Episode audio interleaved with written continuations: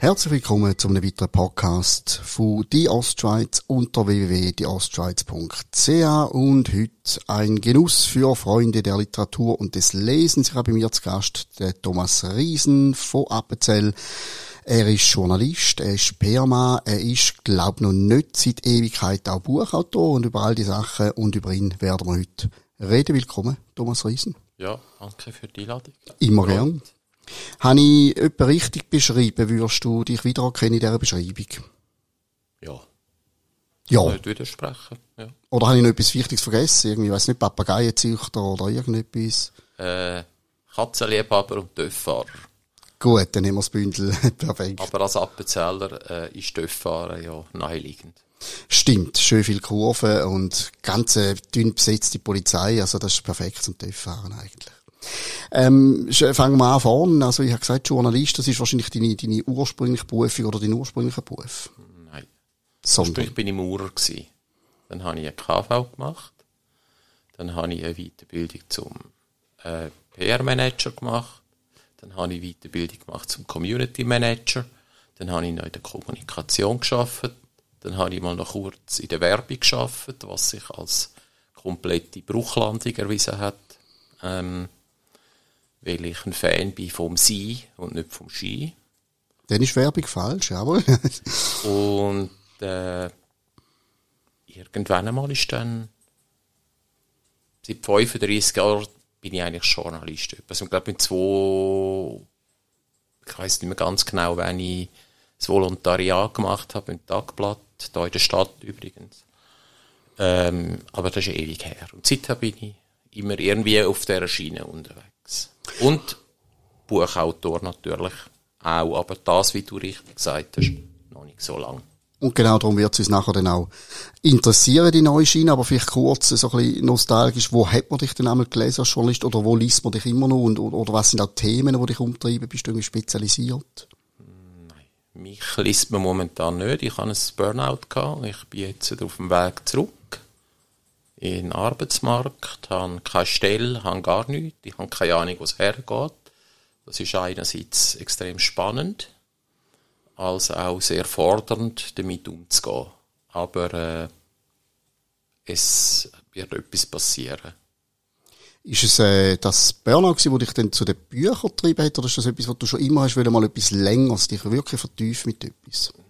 Nein, eigentlich ist, also angefangen hat es mit Kurzgeschichten, die ich für mich geschrieben habe, dann hat, ich weiß nicht einmal mehr wer gefunden, hey, die sind mega gut, tu doch die publizieren.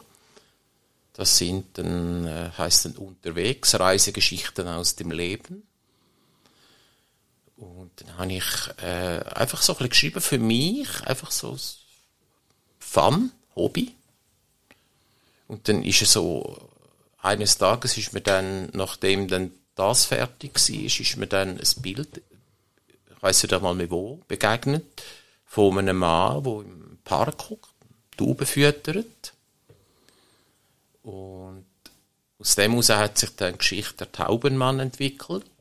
So peu à so, also aus einer Szenenbeschreibung ist eine Wertegeschichte geworden. Das war nicht geplant, also das war das Konzept. Gewesen. Und irgendwann habe ich angefangen über den Tod nachzudenken und dann habe ich eben aus dem Leben eines Sensenmannes geschrieben, wo jetzt am 7. Juni rauskommt. Eigentlich, äh, ich will nicht sagen planlos, äh, aber nicht geplant. Jedenfalls so, immer, dass es A unterhaltsam ist, aber B auch zum Nachdenken anregt. Weil ich will den Menschen äh, ein bisschen helfen, nachdenken. Wir leben in einer Gesellschaft, wo viele Menschen nicht mehr selber denken, was ich eigentlich sehr schade finde. Du hast jetzt selber den Begriff unterhaltsam noch verwendet. Vorher hat es recht schwer tönt, dass du so ein bisschen beschrieben hast. So ein bisschen, äh, ja, äh, der Tod ist angeführt und aus dem Leben von und so, das hätte so ein bisschen nach, ja, mehr nach der Wert als nach Unterhaltsam. Aber du probierst schon beides zu verquicken. Also du züchst ja nicht in die Melancholie. Wieso? Um Himmels Willen ist dann der Tod so etwas Schreckliches? Nein, ich schreibe auch immer über den Tod übrigens. Ich, äh, ich finde das, ich finde das grundsätzlich sehr, sehr gut, aber es kann jemand, der so spontan gehört, denkt, oh mein Gott, Nein. da bin ich nicht unterhalten, sondern da muss ich mich durchkämpfen und bin nachher vielleicht schlauer, da könnte Angst machen. Nein. Also. Mein mein Sensenmann ist freundlich, er ist nett, er ist sterblich, er ist ein Angestellter von der Tod AG. Er ist eigentlich wie ein Steuerbeamter vom Kanton St. Gallen. So stellen wir ihn übrigens auch vor, ja. und und äh, er ist nicht eine schreckhafte Figur. Im Gegenteil, er will Gutes für die Menschen.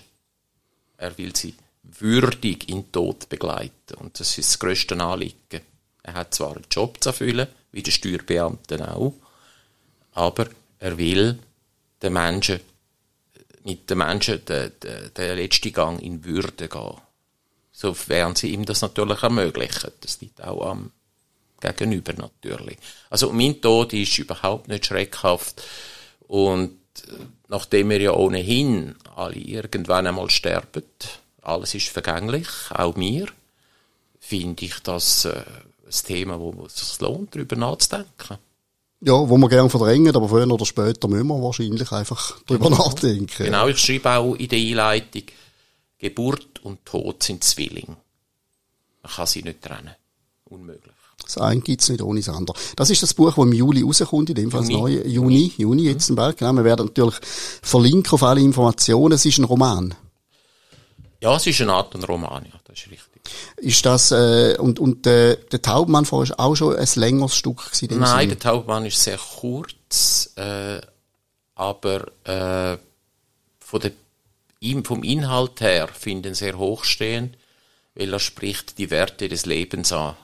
Und ich bin der Meinung, äh, ein gutes Buch muss nicht zwingend äh, 500 oder 600 Seiten haben, wie von Leo Tolstoi äh, ich bin immer noch der Meinung, und da bin ich halt schon ein Stück wie Journalist, dass man eine gute Geschichte auch mit ein bisschen weniger Wort kann erzählen kann. Dann ist es, wenn man sehr viel Wort braucht, ist sie vielleicht gar nicht so gut, wie man meint, dass sie sei. Ja, und es ist ja schön, wenn man am Ende vom Buch eher denkt, oh, da hätte ich jetzt noch weiter gelesen, als Gott sei Dank, ich habe es erledigt, oder? Ungefähr so, genau. Also, ja. Aber es ist gleich noch ein Sprung von der Kurzgeschichte zu zu etwas Längerem. Ist, das, ist dir das leicht gefallen, wenn du vorher so in diesen kleinen, in diesen Mosaik äh, eigentlich tummelt hast? Ist das noch ein, ein Schritt gewesen, oder ist das auch von selber gekommen? Das hat sich entwickelt. Du hast geschrieben, du, du bist auch Journalist, du hockst am Computer und schreibst, es entwickelt sich Gedanken. Aus dem nächsten Gedanken entwickelt sich der nächste Gedanke und, und, und. Und äh, Ursache und Wirkung, auf gut Deutsch gesagt. Und so hat sich entwickelt und am Schluss bin ich wirklich bei dem Thema gelandet, wo mich heute selber auch beschäftigt, nämlich was zählt im Leben. Und insofern tue ich mich mit dem Taubenmann extrem identifizieren. Also er ist ein, wirklich ein wichtiger Wegweiser für mich. Auch persönlich. Jetzt hast du vorhin gesagt, Kurzgeschichte hast du für dich geschrieben. Es klingt immer noch so ein bisschen, wie wenn du eigentlich das erste Mal für dich schreibst, was ich übrigens auch sinnvoll finde. Aber ist es auch die Idee, juhu, ich kann leben vom Bücherschreiben eines Tages. Also, das ist ungefähr so realistisch wie ein Sechser im Lotto. Auch dieselbe gibt's im Fall. also.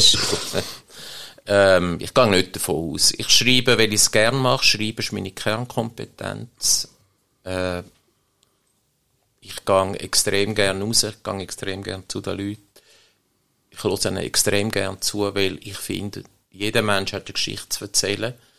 Und aus meiner Erfahrung aus, ich weiss, ob du das kannst bestätigen, ähm, sind es vor allem die Leute, die etwas zu erzählen haben, die sagen, ich habe doch gar nichts zu sagen, ich bin gar nicht so wichtig. Wie ich blind unterschreibe, ja. Wie sind es genau die und viele von denen, die sich äh, für unglaublich bedeutend halten, haben eigentlich in Wirklichkeit gar nichts zu sagen die, die möglichst laut sind. Der Konstantin Wecker hat mal gesungen, es sind nicht immer die Lauten stark, nur weil sie lautstark sind. Also die stillen genau. Perlen, die sind viel spannender. Das heißt, du bist jetzt, du hast ja als Buchautor so ein journalistische Wesen behalten. Du hockst nicht einfach äh, drei Monate abgeschottet in deinem Dachkämmerl und hackst in die Tasten, sondern das, was du schreibst, ist auch das Ergebnis von Begegnungen, von Gesprächen im Alltag? Also machst du das konsequent auch bei Büchern? Nein. Bei den Büchern lasse ich, lasse ich Gedanken fliegen. Dort fliegen Gedanken und, dort, und dort schreibt es einfach mit. Und dann weißt du auch, wie gesagt, aus dem gleichen Berufswesen, dann, dann schreibt es einfach. Und dann ist das wie, wie beim, wie beim Töfffahren, wenn man Kurven fährt, wenn man so schön in, in Swing reinkommt, in Flow. Und das, wenn man so richtig mühelos durch Kurven gleitet, dann geht das genau so und das ist perfekt. Und das kannst du nicht wirklich steuern, das ist eine Gefühlssache. Bist du ein, ein schneller oder ein bedächtiger Schreiber? Ich glaube, ein schneller. Vor allem, wenn ich viele Fehler anschaue nachher. Also gut, überarbeiten, okay, aber zuerst, du tust nicht über ein einzelnes Wort drei Tage brüten. Nein. Ich schreibe, dann lese ich es, meistens, also in der Regel gibt es immer ja etwas zu korrigieren. Zwei, dreimal manchmal sogar. Und äh, ich bin beispielsweise froh, dass ich bei aus dem Leben eines Sensenmannes, der Harald Löndorf, als Lektor hatte. Der ist extrem wichtig gewesen. Der hat ganz, ganz viel äh, Sachen rausgefiltert, wo es wirklich nicht gebraucht hat, wo ich selber nicht gemerkt hätte. Weil mir natürlich als Autor Distanz gefehlt hat. Und mit dem hast du gut können leben. Es gibt ja ein bisschen die, die sagen, mach keinen mach kein Strich an mein Ding. Ähm, jedes Buch ist wie das Leben. Es ist alles ein Team. Also ich allein bin nie unabhängig. Ich kann nicht unabhängig existieren. Und das Buch braucht natürlich einen Autor, logisch, sonst gibt es nichts zu schreiben. Ähm, es braucht aber einen Verleger. Es braucht einen Lektor. Es braucht einen, der das Layout macht. Es braucht einen, der ein schönes Cover macht. Es braucht Leute wie dich, die mir helfen, das unter die Leute zu bringen. Ich betrachte das als Teamwork. Ich habe das schon bei der Zeitung gesagt, das hat mir aber einfach niemand abgenommen. Ich kann der beste und tollste Journalist auf der Welt sein. Ich kann den Pulitzerpreis haben. Wenn die Zeitung niemand vertreibt, liest sie niemand. Der Zeitungsverträger ist mindestens so wichtig wie ich, wo Artikel schreiben. Sonst geht es nicht raus. Und deine Kollegen haben, das nicht geglaubt, oder wie? Das glaubt mir niemand, wenn ich das sage, aber das ist mein Denken. Also, wenn ich alles einmal wegtun von mir, was ich jetzt da habe oder bin, wo nicht ich selber hergestellt oder nicht von mir her allein kommt, bleibt nicht mehr viel übrig. Ja, ja es fängt ja auch beim Stuhl, wo du drauf hockst, den muss ja auch irgendjemand gemacht haben und so weiter. Das ist eine Kette eigentlich. Richtig. Und so denke ich und es gibt Leute, die glauben mir da nicht, aber das ist wirklich so. Und äh, ich halte mich persönlich nicht für so wichtig, wie gewisse Leute mich gehalten haben, nur weil ich Journalist bin. Also, ich bin deswegen kein Deut wichtiger als ein Schreiner oder ein Kellner oder ja, Büroangestellt. Ja gut, unser Ruf ist auch schon besser gewesen. Vielleicht wirst du heute nicht mehr äh, glorifiziert dafür, für den Beruf. Aber zu Recht, also ich finde auch, unsere Medien haben deutlich an Qualität verloren. Heute geht es um, heute geht's um Quantität. Heute äh, ist ja kein Unterschied mehr zwischen PR und Re Redaktion. Und äh, ja, aber das muss ich dir alles nicht erzählen. Also du wirst heute nicht mehr wollen, unbedingt zur Maschinerie von einer Redaktion im Tagesgeschäft rein? Ja, vorausgesetzt, sie liefern, man kann eine Qualität liefern. Aber das ist in den letzten Jahren bei mir eigentlich nicht mehr gross gefragt gewesen. Und letztlich bin ich auch gescheitert beruflich. Das Burnout habe ich gefangen, weil ich plötzlich Produzent war statt Journalist, obwohl er über Journalist gestanden ist. Und ich halt einfach die zwei berühmten linken Hände habe. Ich kann Technik nicht. Ich kann schreiben, aber ich habe keine Technik. Punkt. Ja, das ist natürlich eine Entwicklung für die Leute, die die Branche nicht so kennen. Irgendwann jetzt sagen, dass Journalisten auch Gestalter sind und Zeitungsseiten gestaltet und ich weiß nicht was und Bilder bearbeitet. Das ist ein ganz, es tönt spannend, aber es nimmt natürlich den Fokus von der, von der eigentlichen Tätigkeit. Und wenn ich dich richtig verstehe, du hast gefunden, ich kann und ich will nur schreiben, basta. Also ich kann nur das. Ich habe es probiert. Ich habe sechs Monate lang probiert. Ich bin gnadenlos gescheitert. Ähm, was absehbar war. Probiert habe ich es trotzdem. Ähm, aber ich weiß, was ich kann und ich weiß, was ich nicht kann. Und meine Kernkompetenz ist Schreiben, meine Kernkompetenz ist rausgehen zu den Leuten und mit den Leuten reden, zulassen, Vertrauen gewinnen. Das ist das, was ein Journalist ausmacht für mich. Und der holt Geschichten rein. Oder aus dem Büro kommen keine Geschichten. Außer die vielen fehlerhaften SDA-Meldungen. Ich äh, habe einen Seelenverwandten getroffen, mein letztes Buch hat angefangen mit dem Wort, dass ich kann nur schreiben und sonst überhaupt nichts. Also nicht, ach, wir sind doch belagte Inselbegabte, aber gut, solange man irgendwie damit über die Runde kommt, ist es sehr gut. Und das ist ein Stichwort, du hast gesagt, eben, es braucht das Layout, es braucht Elektro und so weiter und die Vermarktung. Du wirst auch Lesungen bestreiten mit dem Buch. Ist jetzt das etwas, was du als notwendiges Übel betrachtest und findest, ich muss ja irgendwie den Leuten erklären, dass das Buch überhaupt gibt? Oder könnte das etwas sein, was du findest, mal, das ist nur cool? Also ich freue mich eigentlich, weil ich gehe gerne unter die Leute. Ähm, ich will auch die Botschaft unter die Leute bringen. Und äh, meine Testleser sind alle begeistert und haben sich wirklich zum Denken angeregt gefühlt. Und wenn ich den Menschen etwas Gutes kann tun, indem ich sie dazu bringe, über etwas Elementares nachzudenken, sei es jetzt über Wert im Leben, über den Taubenmann, der über seinem eigenen Verlag erschienen ist, als auch über den Tod, dann bin ich vollkommen zufrieden. Ich will den Menschen Gutes tun. Das ist, auch das klingt vielleicht kitschig und klischeehaft, aber es ist ja so. Es, es gibt schlechtere Charaktereigenschaften, als der Mensch etwas Gutes tun. Testless, hast du ein ganzes Bündel an Leuten, die dann einmal noch drüber gehen oder einfach mal den ersten Eindruck wiedergehen? Ganz, also das ist natürlich meine Freundin, die sehr kritisch ist. Äh, dann ein, zwei Kollegen hatte ich. Der Chris, natürlich. Das wäre der Verleger, oder? Chris Simhoff, genau. Wo, ja, auch du zusammen schaffst mit dem. Mhm. Ähm, also bevor ich es rausgegeben habe und gesagt habe, wir machen da etwas, habe ich es wirklich lesen lassen. Definitiv. Weil, äh, äh, es gibt so viele Sachen, Bücher, aber auch Zeitungsartikel, die geschrieben werden, die besser nicht geschrieben worden wären. Also du hättest ja kein Problem, zum etwas im Kübel zuführen oder der Schublade, wenn du merkst. Ich habe ganz viel im Kübel zugeführt.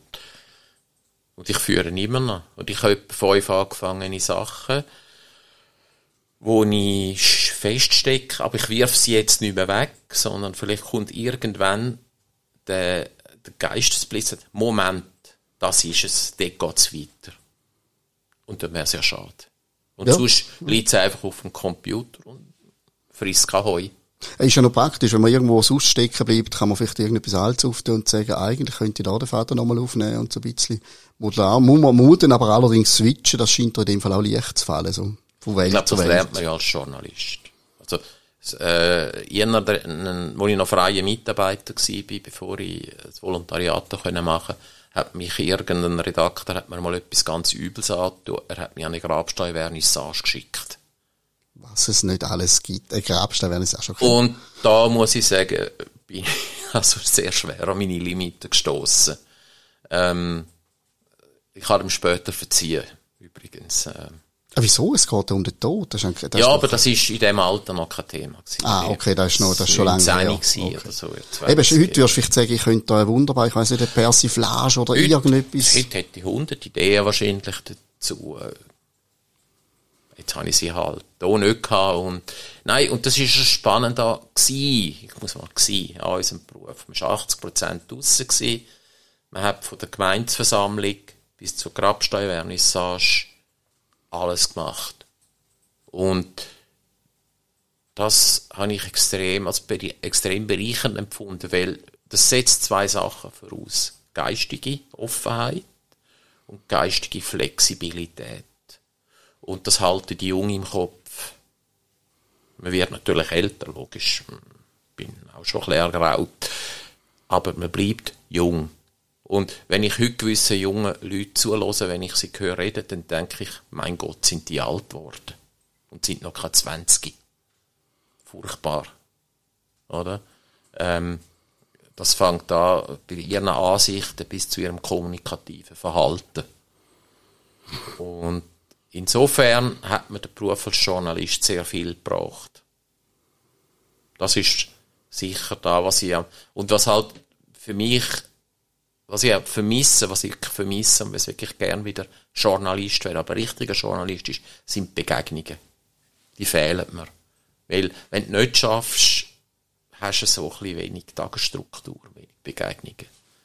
Aber vielleicht äh, gibt das Buch wieder Möglichkeit für Begegnungen. Wer weiß. Gibt es noch eine regelrechte kleine Tour oder ist einfach mal eine Lesung geplant?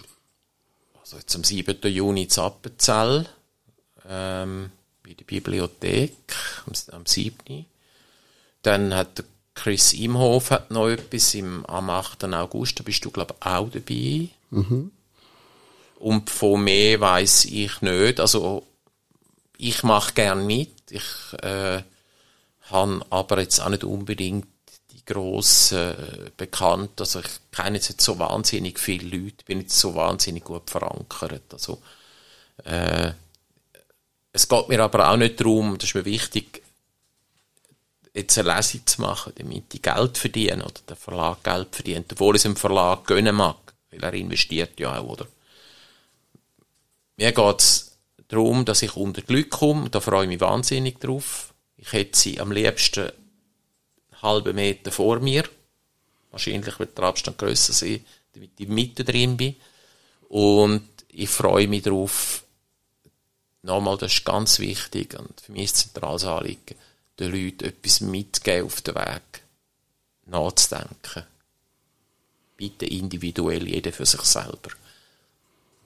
Also, ich habe ja das Buch jetzt noch nicht gelesen, aber der, der, der Sensemann als Angestellter von einer AG, wo irgendwie so ein bisschen beamtig ist, für mich tönt das wirklich schon nach, einem Knaller. Ich kenne jetzt seine Sprache noch nicht und so weiter, aber ich finde jetzt das wirklich, äh, es kann ja passieren, du tust jetzt immer so ein bisschen ab, äh, abdimmen und sagen, ja, ich habe einfach mal geschrieben und Geld gibt.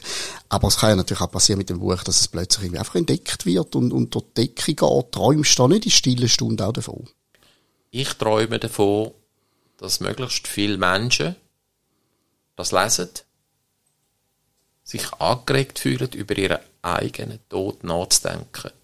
Und ganz wichtig, auch über das Leben.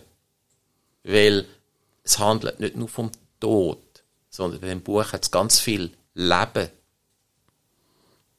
Und ein Leben zu führen, wo gewisse, sagen wir mal, ethische Grundregeln folgt, einem gewissen Verhalten folgt, wo menschlich ist, oder? Ist nach meiner Meinung die beste Vorbereitung auf den Tod. Das Leben geniessen, etwas daraus machen. Das ist mein Aufruf. Leute, machen etwas aus dem Leben. Geniessen es, was immer nachher kommt. Ihr könnt glauben, was ihr wollt. Das Buch ist interreligiös, oder? Aber macht etwas daraus. Dann macht euch der Tod auch nichts mehr, weil ihr könnt sagen, ich habe etwas vom Leben. Wer nichts daraus macht und das Leben verbummelt, der wird auf dem Sterbebett denken, oh Mann, warum habe ich nicht? Oder warum habe ich da gemacht oder da? Und das ist ja schade. Dann gehe ich davon aus, wenn du die Botschaft verbreitest, dass du auch so lebst. Sonst wäre es inkonsequent. Also hast du das Gefühl, du lebst so, wie du es würdest empfehlen. Mit Genüssen, mit ethischen Grundsätzen und so weiter. Also ich bin mich jetzt gerade neu am Erfinden. Ich mache jetzt den Thomas Riesen 2.0. Der ist jetzt am Werden. Äh, ich habe die ersten 50 Jahre im Leben ein bisschen hm, teilweise verbummelt, teilweise nicht. Und hoffe, die zweiten 50 äh, so können zu gestalten, dass ich meinen eigenen Ansprüchen genüge. Das wird sich weisen. Aber ich habe sicher äh, äh, zwei Sachen für mich entdeckt. Erstens, ich bin bei weitem nicht so wichtig, wie ich meinte, dass ich sehe. Und als zweites, äh, ich glaube an Ursache und Wirkung.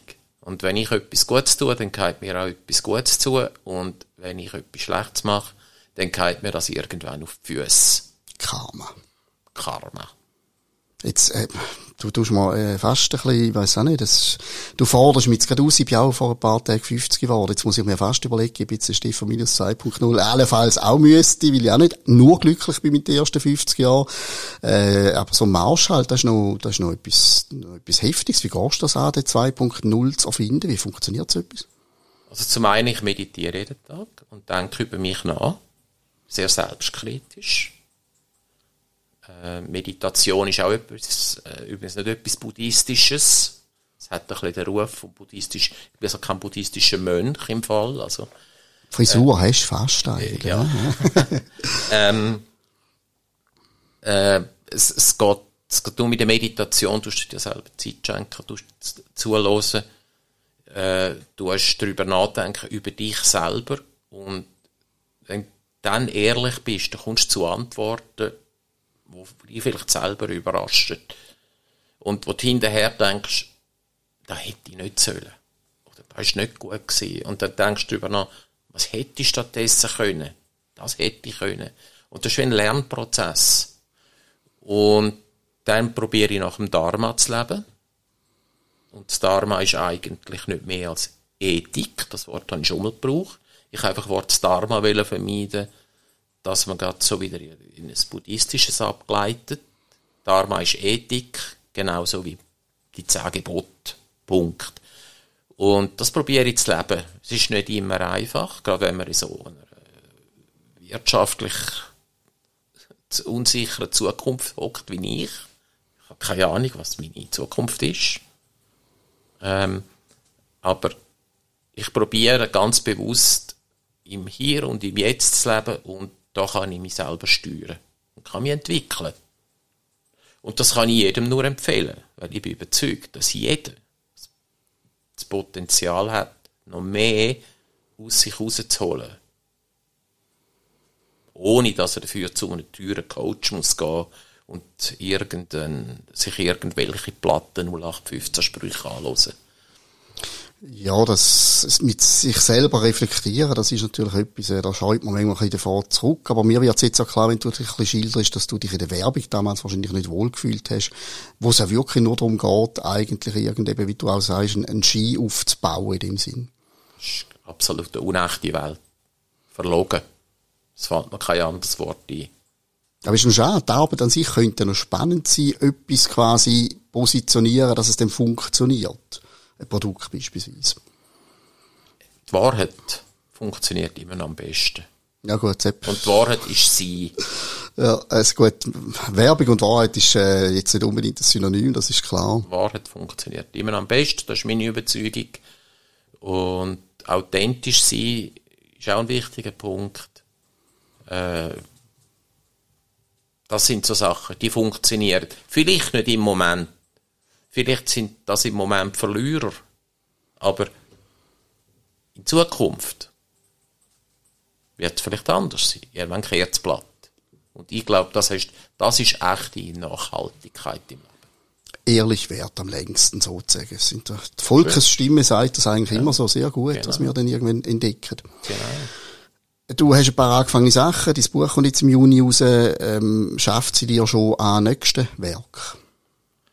Ich habe etwas angefangen, ich äh, weiss aber, ob ich es weitermache. Es geht um 400 Meter Straße, 200 Meter links, 200 Meter rechts, ein alter Mann, der an seinem Feister hockt und zusammen mit seinem Kater dort am Fenster hockt, du kennst, kennst du Leute den ganzen Tag am Fenster hocken, einfach zuschauen. Und zuschaut, was auf diesen 400 Meter passiert. Und äh, da ist jetzt meine Geschichte, die ich jetzt ein bisschen angefangen habe. Und das bietet Stoff für ganz viele kleine Geschichten, äh, wo ich aber noch finden Im Moment habe ich die Idee nicht. Es liegt jetzt mal auf Eis es verschimmelt ja nicht. Aber das ist sicher etwas sehr Spannendes. Und dort geht es um Achtsamkeit. So quasi die kleinen Dinge des Lebens. Nicht die grossen. Die sieht jeder. Oder? Es klingt spannend. Es ist, ich habe gerne so Mikrokosme, wo man dann eben irgendwie ins Detail geht. Du bist in dem Fall als Autor jetzt wirklich auch nicht ein Freund von Crash, Boom, Bang, wo, wo permanent ähm, Tankgranaten muss losgehen, sondern von den leisigen Tönen. Ich behaupte, also ich glaube und ich hoffe, dass es so ist, dass sich die leislichen Töne am Ende durchsetzen. Die Lauten werden irgendwann so laut sein und so lange geschrien haben, bis sie heiser sind und keinen Ton mehr rauskriegen. Und dann hört man auch die Lieslingen. Sind wir sehr gespannt. Gibt es sonst noch eine Botschaft, die du so die Schlussrunde willst, in die Gemeinschaft rühren, wenn du jetzt das Mikrofon vor dir hast? Ja, geniessen das Leben. Geniessen das Leben. Geniessen das Leben und nehmen euch selber nicht zu wichtig. Und gehen an die Lesung am 7. Juni Appenzell. So viel Platz haben wir dann auch nicht. Also, ja, also. Die Bibliothek ist nicht so riesig, aber äh, das Buch kann man ja übrigens auch kaufen, muss eine Lesung haben. Auch das werden wir natürlich verlinken, dass man da mal reinlesen kann. Auch zu vergangenen Werken, wenn es da irgendeinen Link gibt oder so, werden wir das sehr gerne äh, verbreiten. Denn auch wenn es dir ganz offensichtlich nicht ums Geld verdienen geht, ist es ja nicht schlimm, wenn jemand äh, gleich Geld bringt. Plus eben, wie du vorher schon gesagt hast, es ist ein schönes Gefühl, wenn du weißt, es gibt eine gewisse Anzahl von Leuten, die sich mit dem auseinandersetzen, wo man geschrieben hat. Also wenn ich viel Geld würde verdienen damit, wäre das für mich nicht der Beweis, dass ich jetzt reich wäre, weil ich es eh nicht mitnehmen. Wenn ich gehe, ist es weg bleibt es da. Sondern es ist für mich der Beweis, dass meine Botschaft oder meine, mein Wunsch in Erfüllung geht, dass viel etwas lesen und hoffentlich ein paar Prozent selber denken und selber über das nachdenken. Selbstständig. Das Botschaft ein bisschen Säumli trägt quasi. Genau. Und wenn man dann, wenn ich vielleicht ein paar Leute dann Angst vor dem Tod kann nehmen, oder den Schrecken dem Tod, den Tod ein bisschen kann entschrecken, dann ist das ein Geschenk für mich. Habe eigentlich keine grössere Wünsche. Besten Dank, Thomas Riesen, ein bescheidener Mann, wo wir viel Erfolg wünschen an dieser Stelle. Danke. Mit dem, was jetzt kommt, mit dem, was schon da war und mit dem, was hoffentlich noch wird kommen. Und wie gesagt, ich tue alle äh, wichtigen Informationen rund um den Autor und um Bücher erschienen oder noch bald in Erscheinung werde ich da gerne im Podcast verlinken. Bis dahin jetzt erstmal herzlichen Dank fürs Gespräch. Ja, ich danke für die Gelegenheit und die Einladung. Ist sehr, sehr nett gewesen. Das freut mich doch. Und euch vielen Dank fürs Zuhören. Ihr könnt auf den verschiedenen Plattformen, Spotify, Apple Podcast und so weiter, den Kanal abonnieren und werdet dann immer gerade direkt informiert, wenn wieder ein neuer Podcast kommt. Und in dem Sinn, einen schönen Tag und herzlichen Dank. Ja, tschüss zusammen.